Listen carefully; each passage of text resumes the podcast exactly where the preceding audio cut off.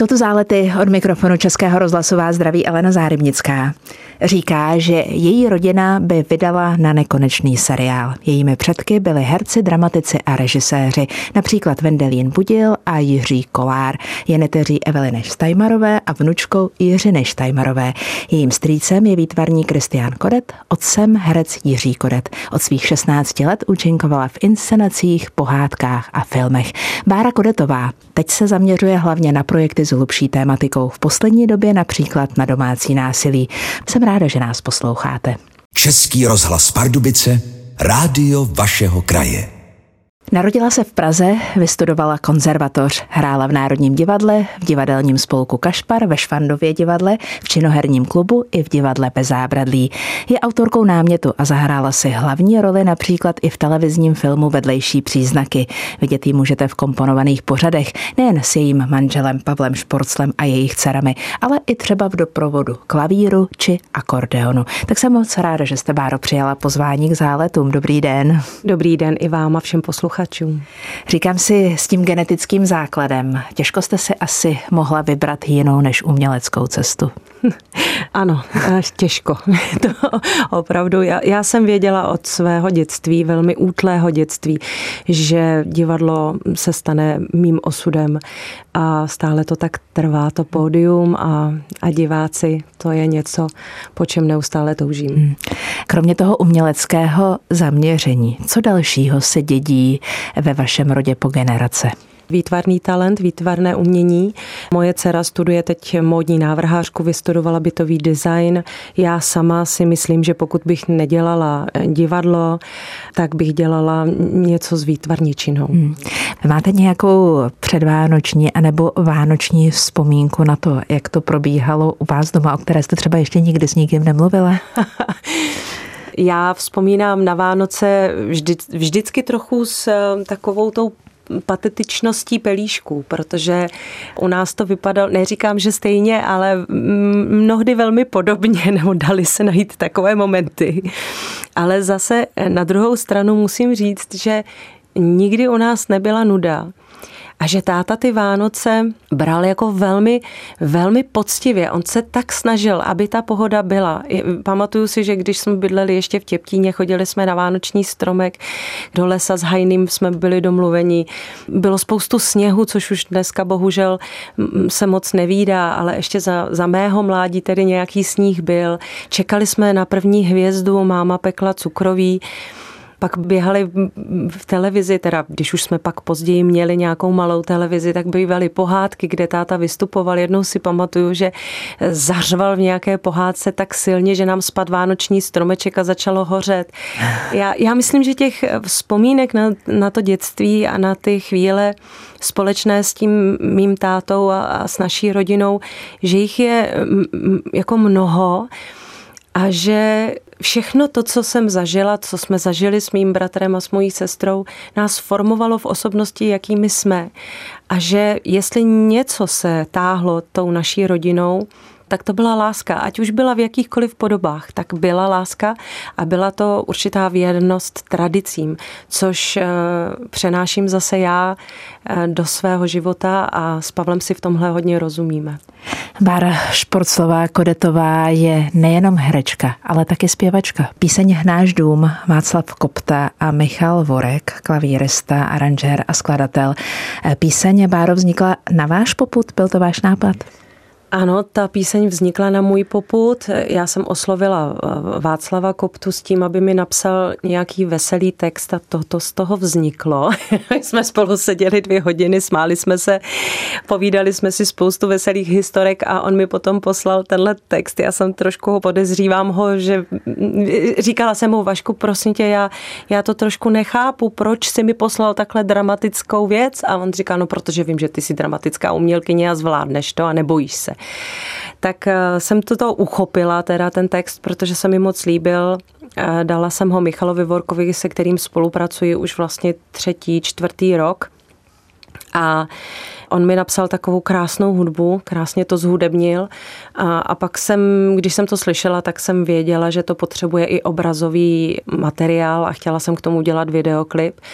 A když se nám to podařilo natočit, tak jsem to věnovala tu píseň vlastně společnosti neziskové organizaci Akorus na podporu domácího násilí nebo na podporu jak boje, správně boje, říká, proti, boje doma. proti domácímu hmm. násilí, aby to neznělo, aby to neznělo špatně. Eh, myslím si, že ta píseň k tomu naprosto vyzývala a že je správné, že jsem se rozhodla dobře, mám z toho jako radost. Hmm. Já se vlastně, Báro, neuvědomuju, že bych slyšela někdy vašeho tatínka zpívat. Jaký měl hlas? Táta měl hlas jako zvon.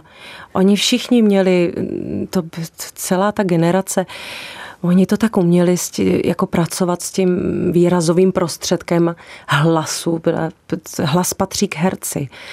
Ale zpívat eh, jsem tátu teda upřímně nikdy moc neslyšela a když tak to nebylo úplně nejlepší. On rád řval, tomu šlo báječně a zároveň recitoval třeba, to jo, to si pamatuju a to, to jsem měla vždycky velmi ráda, když eh, si vzal třeba Sirana z Beržeraku a, a recitoval. A miloval, miloval klasickou hudbu můj táta a vůbec hudbu jako takovou. Takže přivedl mě vlastně k tomu, abych uměla poslouchat jak klasickou hudbu, tak dobré zpěváky, ale nespíval, to ne. Já vás mám v kategorii herečka, eh, nově teď i v kategorii skvělá zpěvačka, za což moc krát děkuju. Eh, učila jste se zpěvu až, eh, řekněme, v pokročilejším, v našem věku? Víte co, já jsem zpívala od dětství, pak jsem se prospívala a protančila eh, pubertou. Táta vždycky říkal s oblibou, že jsem jak závojinatka. Ale nikdy v životě by mě nenapadlo a na konzervatoři to opravdu tak nevypadalo, naopak jsem tam dostávala docela za uši se svým zpěvem, eh, že bych zpívala jako, jako zpěvačka. Já jsem zpívala leta na jevišti, samozřejmě, když byla potřeba, ale to je jiný zpěv, to je takové divadelní zpívání. Eh, nechci to snižovat, ale je to opravdu jiná disciplína, než jakou se učím teď. Léta jsem koketovala s tím, že budu chodit na zpěv, občas jsem vždycky k někomu zašla na chvilku a pak nikdy na to nebyl čas. A až ve chvíli, kdy naše přední sopranistka Jana Šerejma Kačírková mě slyšela zpívat, a řekla, ty zpívat budeš a, a donutila mě vlastně, ona, mě, ona mi dala to sebevědomí, abych začala. A byla úžasná v těch mých začátcích, protože trpělivě poslouchala veškeré mé příšerné nahrávky, které jsem jí posílala a mentorovala a korigovala mě a hlavně mě psychicky podporovala. Já jí za to nikdy nepřestanu být vděčná, protože mi vlastně ukázala možnost, já už jsem si připadala, byla jsem smutná, chybělo mi divadlo, byla jsem taková vyhořela i z té domácnosti, byla jsem přece jenom 16 let, eh, já neříkám na mateřské dovolené, já říkám nově, že jsem pracovala pro eh, rodinnou firmu, jako to říkala královna Alžběta. Mně to přijde takové honosnější a lepší, než říkat, že jsem byla na mateřské v úvozovkách dovolené. Eh, ale byla jsem opravdu, bylo velmi těžké se vrátit a je stále velmi těžké se vrátit jak k filmování, tak eh, k divadlu. Ono vás to divadlo, já jsem si myslela, že mě divadlo nikdy neopustí, ale ono se opravdu stane to, že sejdete z očí a sejdete z mysli a nemáte najednou šanci se vrátit. Nikdo vám tu práci nedá. Vždycky říkají, ty máš spoustu práce a ty určitě si tamhle a tamhle a je tě všude vidět. A říkám, no to sice ano, ale nevydělávám. Já nejsem na tom jeviště, já nestojím. Já teda hraju jedno, jedno představení v divadle na Jezerce, na prostí cizinci. To ano, jsem za to ráda, ale to je vlastně jako všechno. A k filmu se člověk dostane jednou za, za mnoho, mnoho, mnoho měsíců. Eh, bylo to taková doba temna pro hmm. mě. A ten zpěv přišel? A ten zpěv přišel ve chvíli, kdy jsem potřebovala najít znovu sama sebe. A upřímně teda musím říct, že mi to přineslo mnoho nového. Především jsem si uvědomila, kým jsem já. Vždycky to divadlo je krásná profese, ale vždycky jste zaprvé jste závislí na tom, jestli vás někdo obsadí. To je první věc. A jste v roli, což je nejpodstatnější. A druhá věc je, že sice vycházíte ze sebe, ze svých pocitů a, a umíte si představit spoustu věcí. Ta představivost hraje v tom eh, hereckém životě jako obrovskou, obrovskou důležitost má. Ale nejste úplně sám za sebe, zatímco Eh, ve zpěvu a v recitálech jdete čistě z vaší kůží na trh a to tedy musím říct, že ze začátku pro mě bylo velmi těžké. Na druhou stranu jsem našla něco, co mi doposud nikdo nedal a to je určitá svoboda sebevyjádření a um, taková tvůrčí práce. Český rozhlas Pardubice, rádio vašeho kraje. V záletech dnes mluvím s herečkou a zpěvačkou Párou Kodetovou. Ráda bych se ptala i na vaši rodinu, ale vím, že o rodině Kodetových jste řekla v rozhovorech už skoro všechno. Napadá mě v té souvislosti pro mě jedna podstatná věc, kterou si vlastně kladu i sama sobě občas. Kdybych teď měla možnost svého tatínka se na cokoliv zeptat, na co bych se ho ptala? Na co vy byste se ptala svého táty teď? Hmm.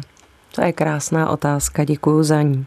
Já na táto myslím opravdu každý den, což, což je samozřejmě velmi vyčerpávající. Ale myslím na něj právě v souvislosti jak s tou mojí proměnou, jak s tím neustálým dialogem, jestli jsem obstála, protože v naší rodině opravdu vždycky bylo jako důležité obstát, protože ta rodina sahá 200 let do gener- jako mnoho, mnoho generací zpátky, 200 let zpátky. A měli jsme vždycky za úkol jako nést ten, ten prapor jako se ctí, tak to by byla asi ta první otázka, by byla, jestli tedy nesu ten prapor se ctí, jestli se mu líbí to, co dělám.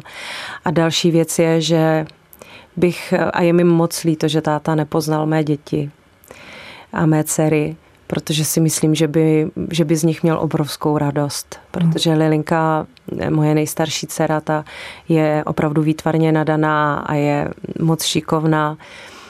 Violetka hraje na housle a je, je to velmi půvabná a taková jemná bytost, osobitá. A ta nejmladší, ta by se mu s tou by se asi hodně hádal, protože oni jsou si hodně podobní. Ona je temperamentní, taky trošičku cholerická, dá se říct, ale je velmi nadaná i jako herecky, i muzikálně. Takže prostě to je mi, to je mi opravdu moc líto a často na něj myslím, jestli to někde ze zhora vidí.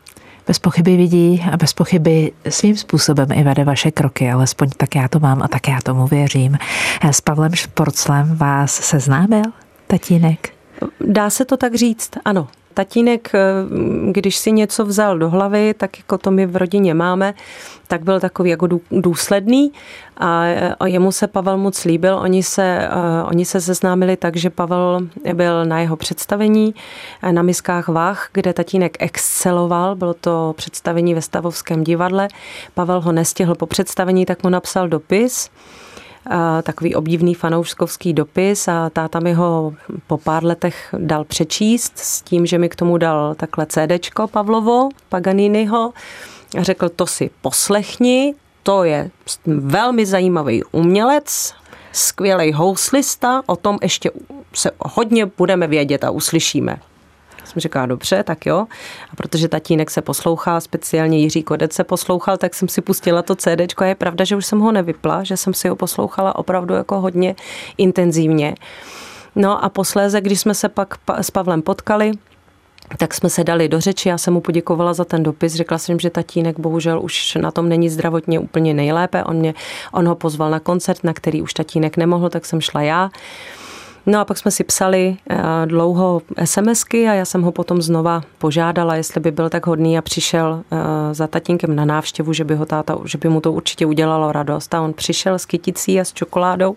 A už zůstal. A v podstatě říkal, já jsem jak na námluvách, no, Maminka to všechno prověřila tam, zjistila, přišla za mnou asi za hodinu, říkala, hele, děti až za deset let, ženit se nechce, žádný závažný vztah nechce, tak na to zapomeň. Říkám, mami, já ho vidím po, po druhý v životě. Dobře, tak maminka si to tak nějak vzala, vzala velmi důkladně. Ale je pravda, že to naše setkání takové jako bližší bylo velmi intenzivní a vlastně potom už jsme spolu začali se přátelit a začali jsme se stýkat a tam už potom bylo jako jasné, že máme k sobě blízko. Hmm myslím, že jsme to těmi 18, vlastně už ty 19 lety, že už je to prověřený vztah. Mým hostem v záletech je dnes Bára Kodetová. O tatínkových předcích víme hodně, o maminčiných, alespoň já jsem se moc nedočetla. Kdybychom měli, o tatínkovi jsme toho řekli hodně, vzít nějakou linii, která spojuje maminčiny předky a která zůstává ve vaší rodině, co by to bylo, Bára? No, moje maminka pochází z velmi zajímavé takové gorovské slovenské rodiny, kde byla spoustu, eh, bylo mnoho velmi výjimečných a zajímavých osobností. Byli, byli tam politici. Moje maminka je velmi chytrá eh, dáma, která neustále studuje, studuje politologii a teď momentálně si dělá nějaký postgraduál v mediální, mediální prostor. Já dělala jí oponenturu paní Šmuclerová. Moje máma je jako opravdu neuvěřitelná. Já říkám, že ona měla jeden život eh, a teď má život po životě. Měla před životem a s tatínkem měla asi 35 nebo skoro 40 let společného života. Když tatínek umřel, tak začala žít svůj život a vytvořila si vlastně absolutně svoji novou identitu a e, všichni znají po celé Praze. Kdo, já vždycky jsem chodila, vždycky říkala, pozdravujte tatínka, tak teď už je to po 10 let, tak jako pozdravujte maminku. A Sonička. Moje máma je opravdu velmi inspirativní dáma. A je pravda, že ta rodina byla velmi zajímavá. Taky tam byli výtvar a jsou výtvarníci, velmi, velmi jako, jako zajímaví. Byla tam operní zpěvačka, stejně jako v naší rodině. Byla e, moje pra, pra, pra babička byla operní zpěvačka a i moje prababička zpívala.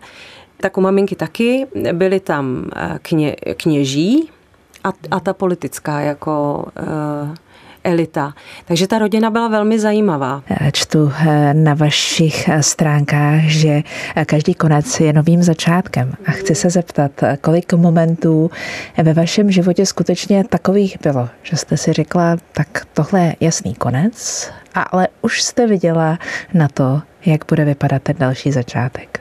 Tak těch bylo opravdu, musím říct, už od dětství hodně. Já žiju život velmi intenzivně, je to tím, jakou představivost mám, eh, jak bohatý vnitřní život jsem zdědila. To je samozřejmě velmi vyčerpávající občas, protože všechno vnímám velmi intenzivně. Takže i ty konce bývaly dramatické a zároveň ty nové začátky jsou vždycky plné takové jako velké energie. Já nejsem mírný potůček, který by si, nebo, nebo klidná řeka, která by, ne, ty peřeje tam prostě pořád nějakým způsobem musí být, aby ten život byl zajímavý. Někdy si říkám, že bych si jako chtěla odpočinout, ale moc se mi to jako nedaří. Takže jeden z prvních krásných začátků bylo, byly moje 50. narozeniny, které jsem si splnila svůj takový drobný sen, že zaspívám svým přátelům to byl vlastně první rok, co jsem zpívala. Uspořádala jsem koncert ke svým 50. narozeninám. A stále trvá teda teď ta peřejin směrem jako nahoru, že ještě mám spoustu co se učit a chtěla bych v tom zpěvu hodně dokázat.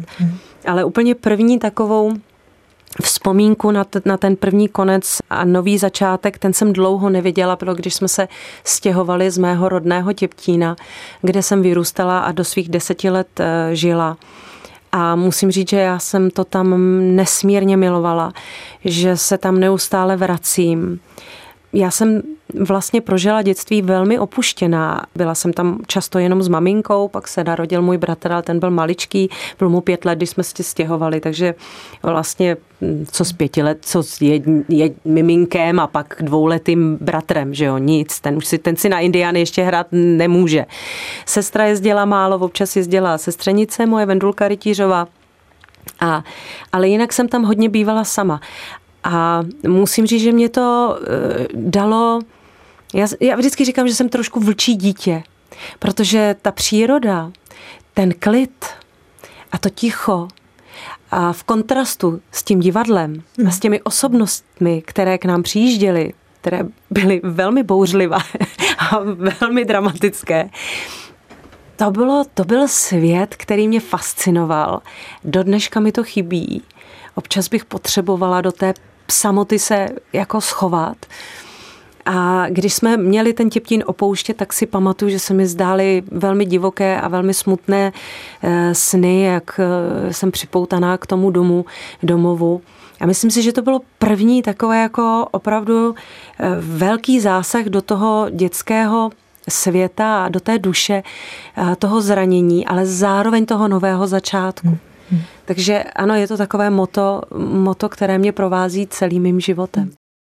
Eh, zálety dnes hostí Báru Kodetovou. Ráda bych se zeptala na Terezu Kopáčovou. Vy jste s ní mm. spolupracovala a vlastně um, to téma, které jste zpracovali v jednom televizním filmu, o kterém vlastně já jsem mluvila na samotném začátku, je velmi vážné téma a říkám si, že je to možná téma taky toho eh, nového začátku. Mám na mysli eh, vedlejší příznaky. Je to jistá um, řekněme, autobiografie, alespoň částečně v tom námětu? Objevuje se tam něco z vašeho života? Protože ten příběh je jeden z dalších silných příběhů, eh, se kterými se v souvislosti s vámi potkáváme, proto o nich mluvím. Eh, určitě ano, samozřejmě, tak byl to můj námět.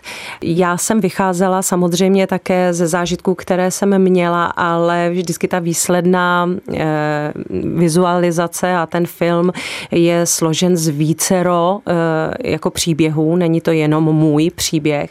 Nicméně vedlejší příznaky pro mě byly taky taková jedna z, jako z důležitých momentů v mém životě, protože tam jsem měla velmi silné nutkání a potřebu ehm, vlastně pomoci ostatním ženám, nebo věděla jsem, že nejsem sama, eh, která se dostala do podobné situace. Já jsem měla dlouhou dobu neléčenou štítnou žlázu, což bylo, což samozřejmě ovlivnilo jak má těhotenství, tak eh, moji psychiku a můj zdravotní celkový stav. Dostala jsem se až k únavovému syndromu a opravdu eh, toho bylo na mě tehdy jako hodně. Také mi bylo 40 let, měla jsem jako třetí dítě a ještě jsme postavili velký dům a byla jsem na hodně věcí sama, protože, protože manžel musel samozřejmě vydělávat peníze a nemohl mi pomáhat fyzicky. Takže ta doba byla velmi krutá, dá se říct. A a věděla jsem, že v tom nejsem sama. A Tereza Kopáčová, kterou já mám nesmírně ráda a vážím si ji a jsem, mm, budu jí také. To jsou takové jako stěžení eh, momenty a setkání eh, ve vašem životě, které vás ovlivní a posunou dál. A ona, ona mi dala tu neuvěřitelnou příležitost vlastně spolutvůrčí jako spolupráci na takovémhle tématu.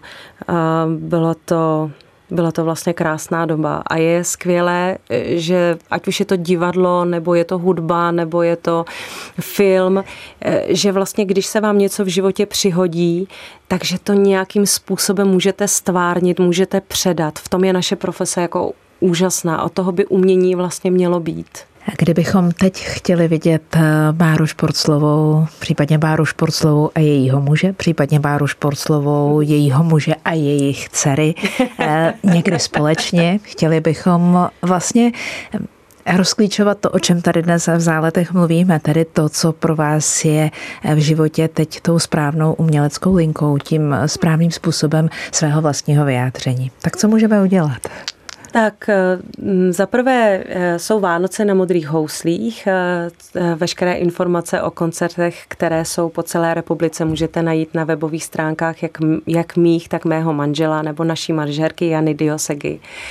A já připravuji krásný velký koncert v Klicperově divadle v Hradci Králové, kam posluchače zvu, protože to už bude za, za pár dní, 17.12 a je to koncert, který je mm, složený z muzikálových, šanzonových, vánočních písní, jmenuje se Vánoční snění a spolupracuji na něm s Michalem Vorkem, mým dvorním klavíristou, aranžérem a skladatelem a s Unik, Unik kvartetem. A e, bude to určitě moc krásné. No a pak eh, samozřejmě máme za sebou eh, semafor, kde občas s manželem a dcerami vystupujeme. Doufáme, že bude další termín někdy na jaře. A říkám, všechny informace se dají dohledat na sítích. Mára Koretová, posloucháte Zálety. Český rozhlas Pardubice, rádio vašeho kraje. S Bárou Koretovou dnes moc ráda mluvím Troufám si říct, že náš hovor, rozhovor, rozhlasový rozhovor je hodně otevřený, hodně osobní a že nejdeme pro hloubku úplně daleko, že si zkrátka na rovinu a otevíráme témata, která jsou pro nás v našem vlastně stejném věku hodně důležitá. Jedno téma ještě na závěr, které bych chtěla otevřít. Píšete, že každý den je pro vás výzvou. Tak co se vám promítlo dneska jako ta výzva, kterou pro dnešní den máte? Nemluvit hloupě. Přidávám k tomu hloupě se neptat. Já jsem se těšila, těšila jsem se na rozhovor, byla jsem podpořit e, neziskovou organizaci Sue Rider ještě před e, naším rozhovorem. Těším se na další vánoční koncerty. To teď je vlastně mojí největší výzvou zůstat zdravá a mít zdravý, silný hlas, abych e, všechny koncerty odspívala. A pak, se, pak je samozřejmě velikou výzvou jsou Vánoce pro nás všechny ženy, ale já mám letos výhodu, protože moje dcery řekly, že se o všechno postarají, že se o nic nemám starat, že hlavně nemám sahat na vánoční stromek, že ten si ozdobí oni. Oni vědí, jak já to ráda dělám, totiž to je jedna z činností, kterou já opravdu mám ráda, takže tu mi vzali. No, takže já se těším, že budu mít na pečíno, na vaříno a že moje dcery se o mě poprvé postarají. Kdyby vaše dcery měly volnou chvilku, tak bych jim mohla přenechat ještě jednu další domácnost, kde mohou eh, nechat eh, běžet svoji fantazii naprosto naplno a kdyby na to došlo, tak se eh, ráda s vámi po vysílání domluvím. Báro, ještě závěrečná otázka, kterou vždycky v záletech klade umělá inteligence. My jsme ano. se zeptali umělé inteligence, na co by se umělá inteligence chtěla zeptat vás konkrétně. A umělá inteligence říká, Bára Kodetová je známá svým smyslem pro humor. Jaký je, Báro, váš názor na to, zda by se herci a zpěváci měli umět smát sami sobě? Mělo by to být výhodou anebo nevýhodou? To by mělo být základem jako celého našeho života umět si dělat legraci sám ze sebe. Přijmout svoje nedostatky, umět se omluvit, eh, při, přiznat svoji chybu a umět se sám sobě zasmát. To, jsou, to si myslím, že to jsou takové jako pilíře pro to, aby člověk mohl eh, žít šťastný život. Humor je kořením života, a velmi ráda vzpomínám na pana Vericha, na svého otce. A nebo třeba na Halinu Pavlovskou, se kterou jsem nedávno měla možnost se potkat a dělat s ní eh, v jejím pořadu na větvi rozhovor a bylo to pro mě taková radost a je to vždycky taková úleva, když si někdo umí udělat legraci sám ze sebe. Takže Ráda bych to uměla ještě víc. Bára Kodetová, jedno společné bez pochyby měl náš dnešní rozhovor, rozhovor mezi Alenou Zárybnickou a Bárou Kodetovou, to, že Báro nehekáme, že jo? Nezaznělo no ne. tady, ty zhekla. ale jo, tak to víte, že si doma občas člověk rád hekne, ale stejně nakonec si musí zase nadechnout, vydechnout a jít dál.